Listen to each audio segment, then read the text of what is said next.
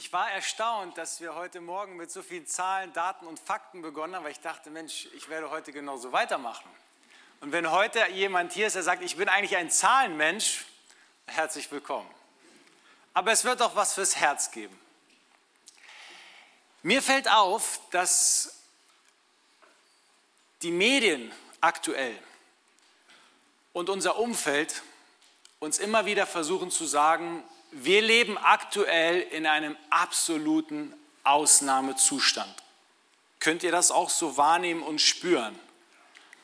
Es ist ein absoluter Ausnahmezustand. Ja, wir haben Krieg, wir haben Flüchtlingswellen, wir haben Pandemie, wir haben eine Inflationsrate von zehn Prozent. Ja, es gibt Wirtschaftskrise, hohe Arbeitslosenzahlen, es gibt eine Energiekrise. Hilfe, so schlimm war es noch nie. Und wenn man sowas immer wieder hört, dann macht das was mit uns. Dann kommt Angst, dann kommt Verunsicherung und dann kommt Sorge in unser Leben. Und ich bin heute hier, um dir und mir zu sagen, es gibt trotz der Umstände, in denen wir leben, es gibt ganz viele Gründe für Dankbarkeit. Wir können Freude erleben, wir können Frieden spüren und wir können Hoffnung weitergeben, trotz der Umstände, in denen wir leben.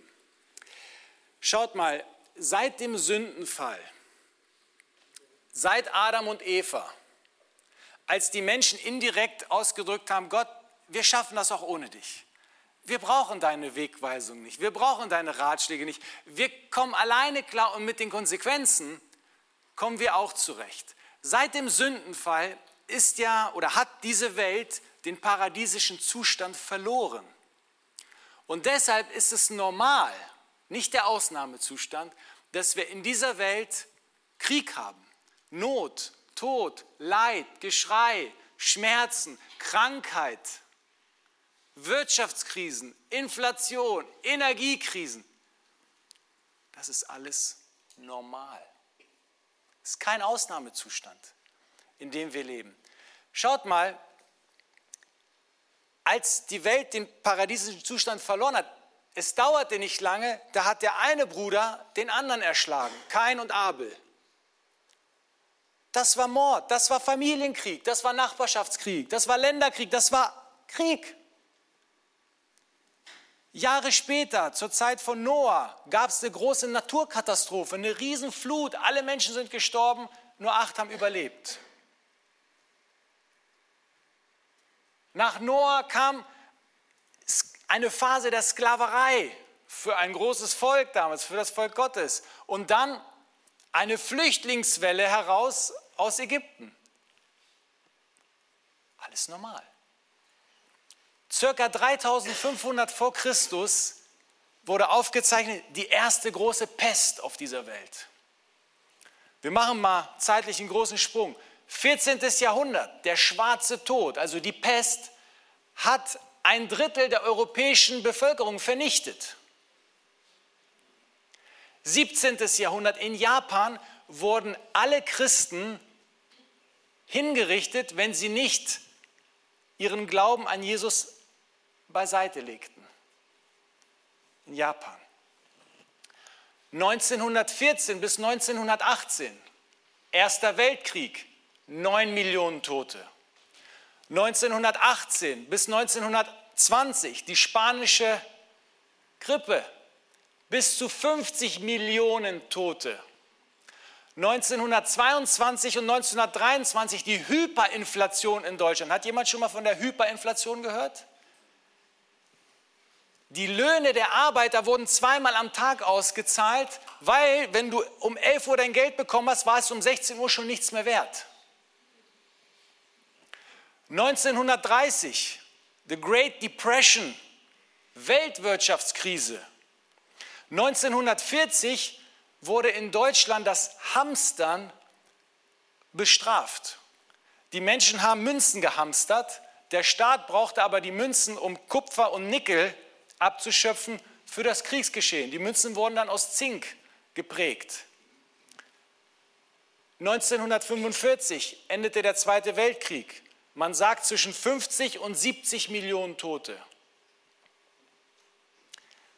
Ab neunzehnhundertachtzig ging es mit AIDS los. Bislang sechsunddreißig Millionen Tote, allein in Deutschland über dreißigtausend. neunzehnhundertneunzig, Balkankrise. Jugoslawien ist zerfallen, Slowenien, Kroatien erklärten ihre Unabhängigkeit. zweitausendacht, Bankencrash, Lehman Brothers. zweitausendsiebzehn, zweitausendachtzehn, die schlimmste Grippewelle in Deutschland mit über fünfundzwanzigtausend Toten. Seit zweitausendzwanzig im März Corona und gefühlt, es will nicht aufhören. Im Jahr zweitausendeinundzwanzig gab es hundertvierundsechzig gelistete gewaltsame Konflikte auf der Welt und vierzig Kriege, offizielle Kriege. Haben wir nicht viel mitbekommen von. vierundzwanzigster Februar zweitausendzweiundzwanzig, Krieg in Europa. Ich frage uns mal ganz bewusst, ist das, was wir in den letzten zwei Jahren erleben, der Ausnahmezustand? Oder ist das, was wir erleben, das Normal in dieser Welt? Ist das normal? Jetzt die Frage, was machen wir? Lassen wir uns von Angst überkommen? Fangen wir an, Trübsal zu blasen? Stimmen wir auch als Christen ein in dieses Loblied der Weltuntergangsstimmung? Lesen wir nur noch Texte über die Endzeit? Oder, oder, oder suchen wir bewusst nach Gründen für Dankbarkeit? Strecken wir uns aus nach Freude, suchen Frieden bei Gott und verbreiten Hoffnung. Besseres oder, oder? Und deshalb werden wir uns heute mit ein paar Texten aus dem Philipperbrief beschäftigen. Diesen Philipperbrief, den hat der Apostel Paulus geschrieben aus dem Hausarrest in Rom, ca. einundsechzig nach Christus. Und manche fragen immer wieder, warum konnte der eigentlich Briefe schreiben? Er durfte beim Hausarrest Besuch empfangen und deshalb konnte er Schriftstücke wieder mitgeben an die Gemeinden. Sein Leben war nicht einfach im Hausarrest. Und er wusste auch, dass die Gemeinde in Philippi litt. Warum? Philippi, das war eine römische Kolonie. Die Römer, die dort lebten, die meisten, sie glaubten an viele Götter und die Christen glaubten an nur einen Gott. Und deshalb wurden sie auch verfolgt. Kann man nachlesen, Kapitel eins, Vers neunundzwanzig, Philipperbrief. Sie litten aufgrund ihres Glaubens. Und deswegen wollte Paulus ihnen Mut machen, in ihrem Umfeld, in der schweren Situation und ihnen sagen, es gibt Gründe, ihr könnt dankbar sein, trotz eurer Umstände. Es gibt die Möglichkeit, dass ihr Freude erlebt. Ihr könnt Frieden erleben durch Gott und ihr könnt Hoffnungsträger sein. Lasst uns mal schauen, wie die Texte, die Paulus an die Philipper geschrieben hat, auch für uns gültig werden können. Aber vorher eine Passage aus dem Petrusbrief. Petrus spricht auch darüber, dass Christen eine wichtige Aufgabe haben, nämlich Hoffnung zu verbreiten. erster Petrus drei, Vers fünfzehn. Genau. Da sagt Petrus, der Jünger von Jesus, seid immer bereit, Rede und Antwort zu stehen, wenn jemand fragt, warum ihr so von Hoffnung erfüllt seid. Wenn man von Hoffnung erfüllt sein will, muss man ja vorher irgendwo Freude verspüren. Wenn man keine Freude hat, kann man auch nicht überfließen und Hoffnung geben. Richtig? Also muss es Gründe geben zur Freude und Paulus listet sie auf. Wir lesen mal Philipper drei, Verse neunzehn und zwanzig. Da fängt Paulus an und spricht erstmal von Menschen, die Gott nicht kennen und die sogar gegen das Kreuz sind. Und er sagt, das Einzige, was sie interessiert, ist diese irdische Welt. Er sagt, hier ist ein Unterschied. Sie interessiert nur das Irdische. Ihr sollt nicht so sein. Warum? Wir dagegen, und damit meint er alle, die wirklich an Jesus glauben und so versuchen zu leben, wie Jesus es sagt, sagt, wir sind Bürger des Himmels. Und vom Himmel her erwarten wir auch unseren Retter Jesus Christus, den Herrn. Lassen wir das mal eingeblendet. Er sagt, wir sind Bürger des Himmels. Wenn ich weiß, dass ich trotz der Umstände, in denen ich jetzt gerade lebe, mit einem Bein eigentlich schon Bürger des Himmels bin, dann werde ich all das um mich herum anders bewerten. Dann sage ich, ja, es ist schlimm, aber ich gehöre eigentlich woanders hin und meine Ewigkeit werde ich woanders verbringen. Es ist für mich so, dass Paulus uns sagen könnte, die ganze Welt sitzt in einem Flugzeug und das Flugzeug wird abstürzen. Aber die, die an Jesus glauben, die haben einen funktionierenden Fallschirm. Natürlich macht es mir Sorge, dass das Flugzeug abstürzen wird. Aber es würde mich kaputt machen innerlich, wenn ich wüsste, ich hätte keinen funktionierenden Fallschirm. Grund zur Freude. Du hast einen funktionierenden Fallschirm. Dann fügt er weiter hinzu, sagt, es gibt noch einen Grund zur Freude. Vom Himmel her erwarten wir unseren Retter. Jesus wird wiederkommen. Er wird die, die schon verstorben sind, zu sich holen. Die, die jetzt leben und in den nächsten Jahren sterben, wird er zu sich holen. Und die, die eines Tages am Leben sind, wenn er wiederkommt, die wird er zu sich holen. Was bedeutet das? Keiner wird vergessen werden in dieser kaputten Welt. Das ist ein weiterer Grund zur Freude. Philipper drei, einundzwanzig. Dann ist es so, genau, da sagt er Folgendes. Er, also Jesus, wird unseren Niedrigkeitskörper, so wird das hier wortwörtlich übersetzt, unseren Niedrigkeitskörper umwandeln und ihn seinem Herrlichkeitskörper gleichmachen, der Gottes Herrlichkeit widerspiegelt. Solange wir in dieser Welt leben, unter diesen Umständen, machen wir uns viele Gedanken auch über unser körperliches Wohlbefinden. Ist so. Und Paulus würde hier sagen, fürchte dich nicht aufgrund der Dinge, die deinem Körper widerfahren. Fürchte dich nicht vor dem Altwerden. Fürchte dich nicht vor dem körperlichen Verfall. Fürchte dich nicht vor Krankheiten. Fürchte dich nicht vor dem, was sie deinem Körper antun könnten oder antun werden. Fürchte dich nicht, denn das ist nur der Niedrigkeitskörper. Es wird einen besseren Körper geben, der Herrlichkeitscharakter hat. Grund zur Freude, Geschwister. Einen ähnlichen Text habt ihr wahrscheinlich schon mal gelesen im Auferstehungskapitel erstes Korinther fünfzehn, die Verse zweiundvierzig bis vierundvierzig. Da sagt Paulus den Menschen dies, und auf Beerdigung wird das oft gesagt, gerade wenn Christen in Richtung Jesus gehen. Da heißt es, entsprechend verhält es sich mit der Auferstehung der Toten. Der menschliche Körper ist wie ein Samenkorn, das in die Erde gelegt wird. Erst ist er vergänglich, also das, was wir jetzt haben. Aber wenn er dann auferweckt wird, ist er unvergänglich. Er wird nicht mehr vergehen. Erst ist er unansehnlich, dann aber erfüllt von Gottes Herrlichkeit. Erst ist er schwach, dann voller Kraft. Wenn du all das dir vor Augen hältst, sagst du, das sind Gründe zur Freude. Ich muss mir weniger Sorgen machen, während ich mit diesem Körper in dieser Welt lebe. Und dann geht Paulus weiter, Philipper vier, Vers eins, dann sagt er Folgendes.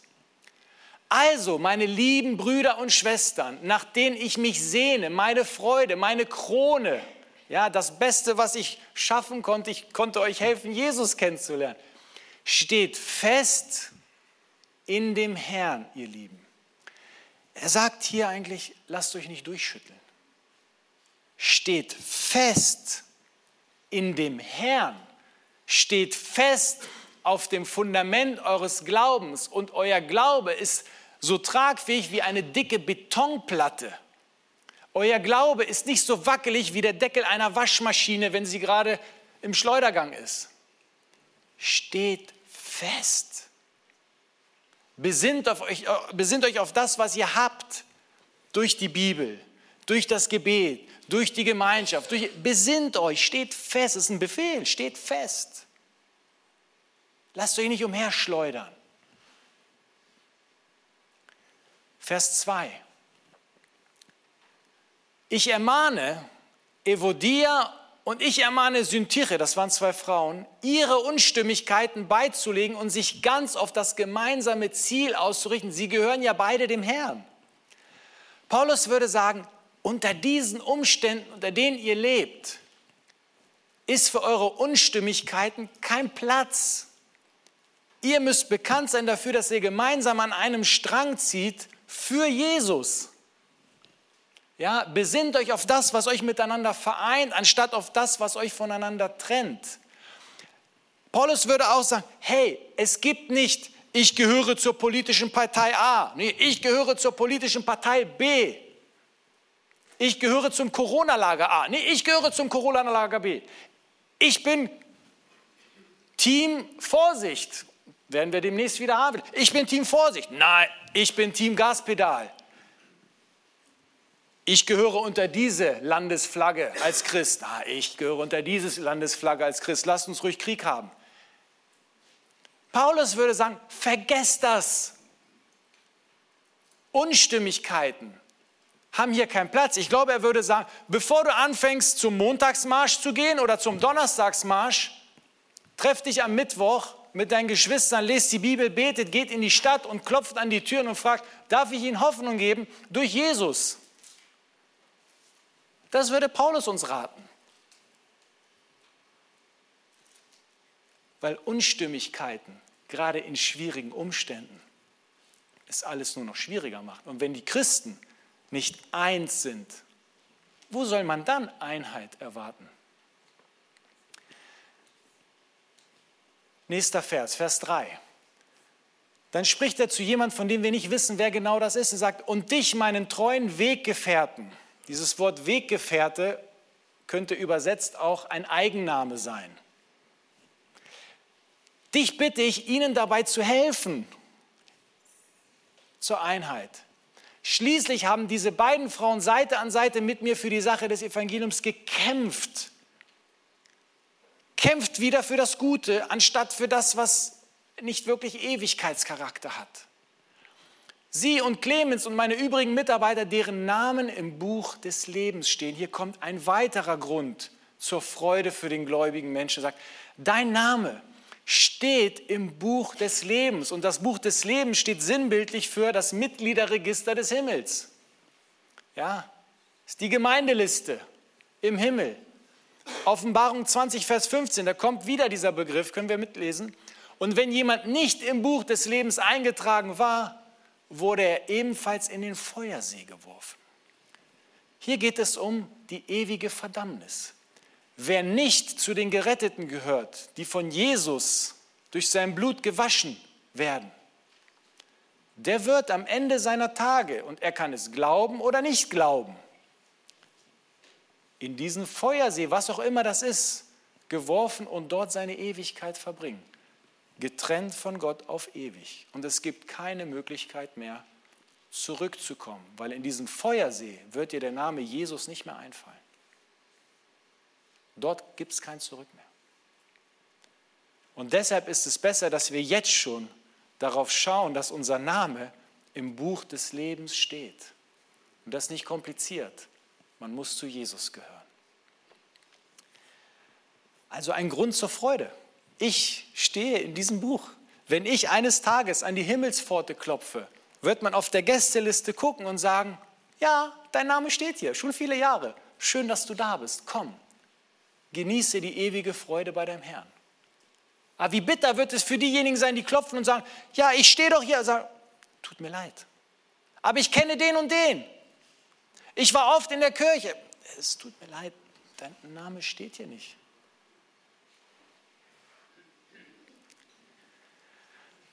Dann fährt Paulus fort, Philipper vier, Vers vier, ein sehr bekannter Vers. Er sagt, freut euch, was immer auch geschieht, Freut euch darüber, dass ihr mit dem Herrn verbunden seid. Und noch einmal sage ich euch, freut euch.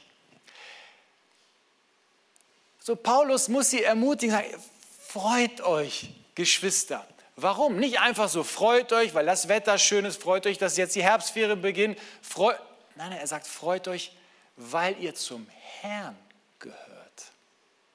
Das heißt, ich darf morgens aufstehen und das Erste, was ich mache, ist, ich sage, danke Jesus, ich gehöre zu dir. Ich habe das Kreuz vor Augen. Und ich sage, danke Jesus, dass du den Himmel verlassen hast, um mich zu retten. Danke Jesus, dass du gekommen bist, um am Kreuz für mich zu sterben, damit ich nicht für meine Sünde büßen muss.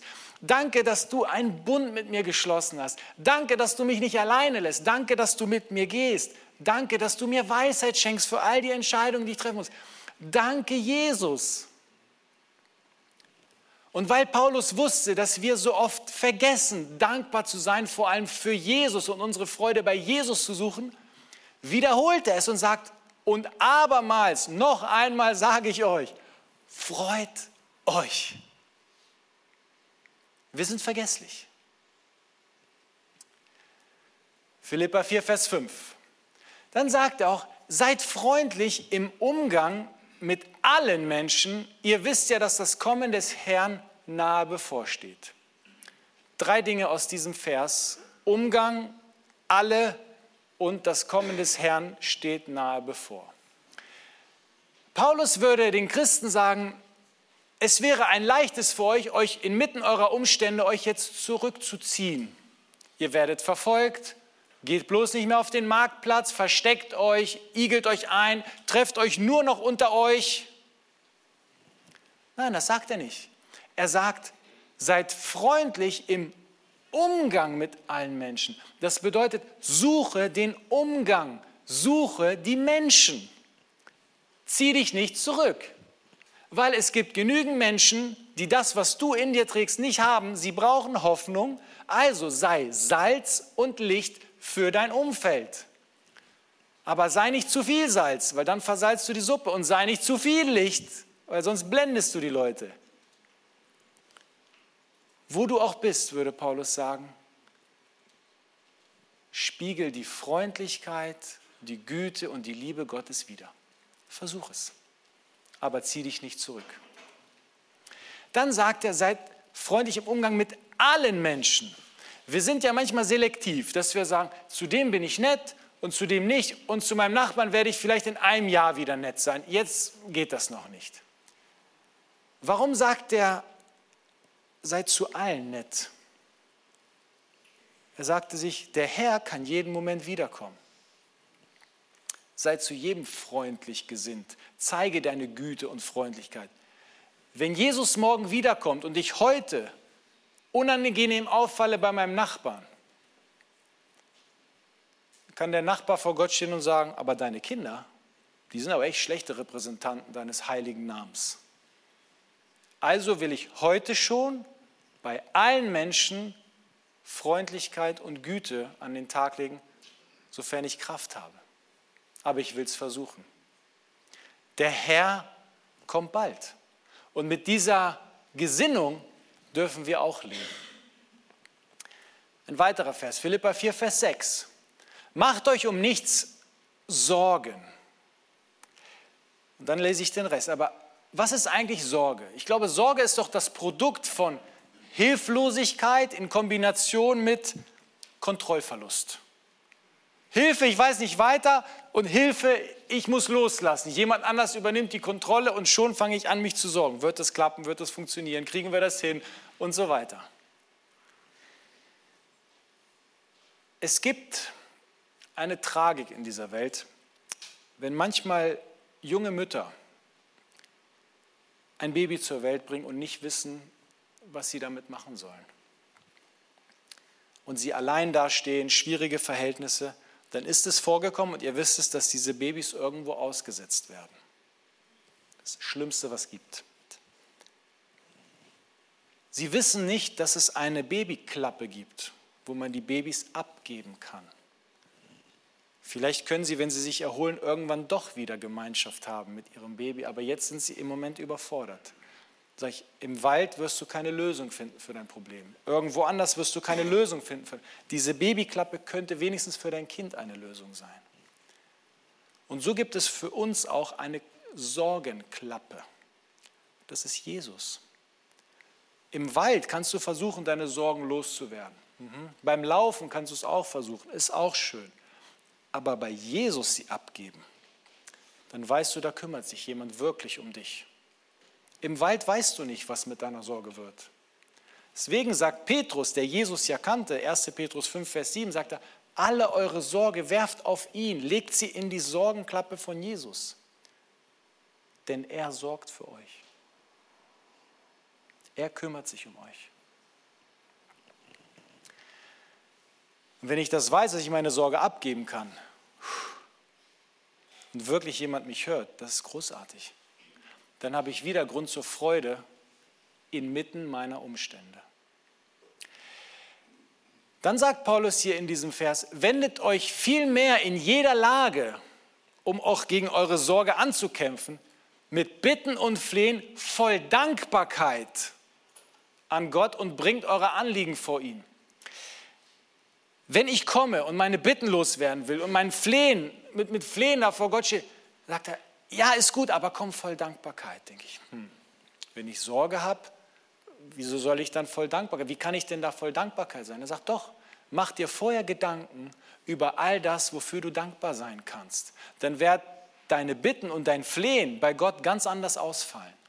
Und wenn du dir inmitten deiner Umstände, so schlimm wie sie auch sind, ein paar Minuten Zeit nimmst, darüber nachzudenken, wofür du dankbar sein kannst, dann wirst, werden fünf Minuten nicht reichen. Wird nicht reichen. Du wirst sagen, danke, dass ich heute Morgen aufwachen durfte. Danke, dass ich eine Seele habe. Danke, dass ich lächeln darf. Ja, ich habe Schmerzen, aber ich schaffe es noch bis zum Kühlschrank oder bis zum Medizinschrank, um mir eine Schmerztablette zu holen. Danke, Herr, ich weiß, ich habe ein Glas Wasser und das Wasser fließt irgendwo aus der Wand raus, aus diesem komischen Hahn. Ich brauche nicht zur Wasserstelle laufen. All diese Es gibt so viele Gründe für Dankbarkeit. Sagst, ich habe ein Bett für mein Kind und wir haben ein Dach über den Kopf, was auch immer. Es gibt tausend Gründe für Dankbarkeit. Und wenn du mit Dankbarkeit vor Gott kommst, wird deine Sorge kleiner. Dann werden deine Bitten und dein Flehen anders ausfallen. Immer. Das ist ein Geheimnis der Freude.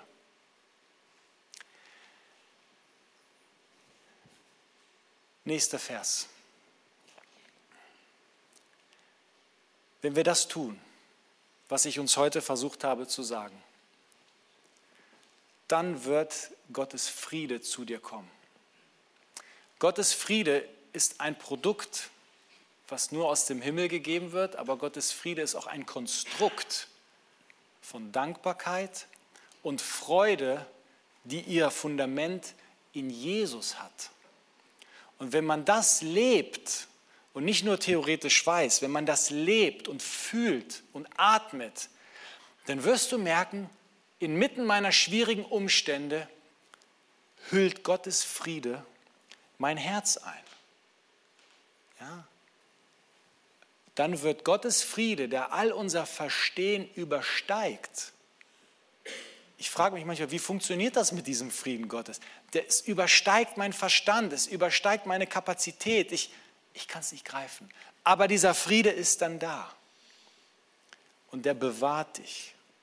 Warum? Weil du, jetzt schließt Paulus die große Klammer wieder, sagt, weil du mit Jesus verbunden bist. Nicht einfach so. Jesus ist der Schlüssel für all diese Themen, die wir heute besprechen.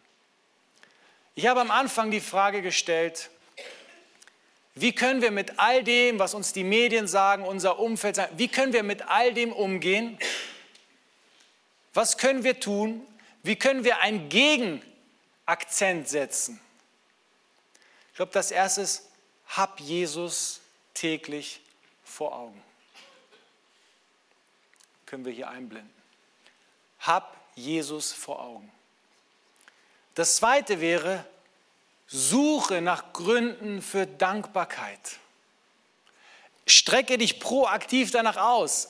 mach dir einen Zettel mit Linien und füll die Linien aus. Danke Gott, hundert Gründe heute. Du wirst jeden Tag hundert neue Gründe finden. Das dritte ist, erlebe Freude, die ihre Verwurzelung in Jesus hat. Nicht in den Dingen dieser Welt. Das führt zu Spaß, das führt zu ein bisschen Genugtuung, aber nicht zu dieser tiefen Freude, von der die Bibel spricht. Dann erlebe dadurch Frieden. Ein Friede, der dein Herz umschließt. Unter schwierigsten Umständen. Und wenn du all das hast, dann bitte ich dich um eine wichtige Sache. Verbreite Hoffnung. Stimme nicht in das Weltuntergangslied ein. Sei nicht bekannt als Christ dafür, dass du politisch hier mehr aktiv bist als alles andere. Klar, wenn du dazu berufen bist, mach das. Aber wenn du nicht dazu berufen bist, zu einer Sache bist du berufen. Nämlich Salz und Licht der Erde zu sein für Jesus. Das ist das Wichtigste. Verbreite bitte Hoffnung. Unsere Welt, dein Umfeld, die Menschen um dich herum, deine Kollegen, deine Familie, sie brauchen Hoffnung. Wir wollen das Hoffnungslied singen. Wollen wir das tun? Wollen wir das versuchen? Amen.